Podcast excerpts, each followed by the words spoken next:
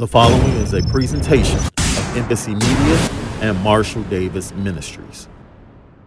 Good morning. Welcome to the Morning Dig with SD. I am Pastor Sean Davis. Hope you have a fantastic Friday. Today, I want to talk about one of my favorite scriptures, Second Peter 1 and 3.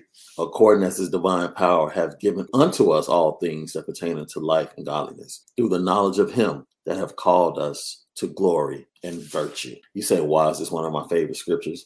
Because it tells us that we really have received salvation, and salvation comes assembled. That's right. It comes assembled. There's nothing that needs to be added. Everything that we need is in the salvation that we've received via Jesus Christ and what he did for us on the cross. So I want to encourage you today. Sometimes you might think you face obstacles, and to yourself, you might think, I need to try harder. I need to do this harder. But we've been given everything that pertains into life and godliness. So everything that you need to be successful in life has been given to you by God. It's in the word of God. So you just need to be consistent and walk in his word and walk in the things that he's told you to do and continue to be led by Holy Spirit and you shall be successful. What do I tell you all the time? Keep digging, keep digging, and you will get to the buried treasure of greatness that God has placed deep on the inside of all of us. Finish out the week strong. And as always, you know that the best is yet to come. Keep digging. God bless.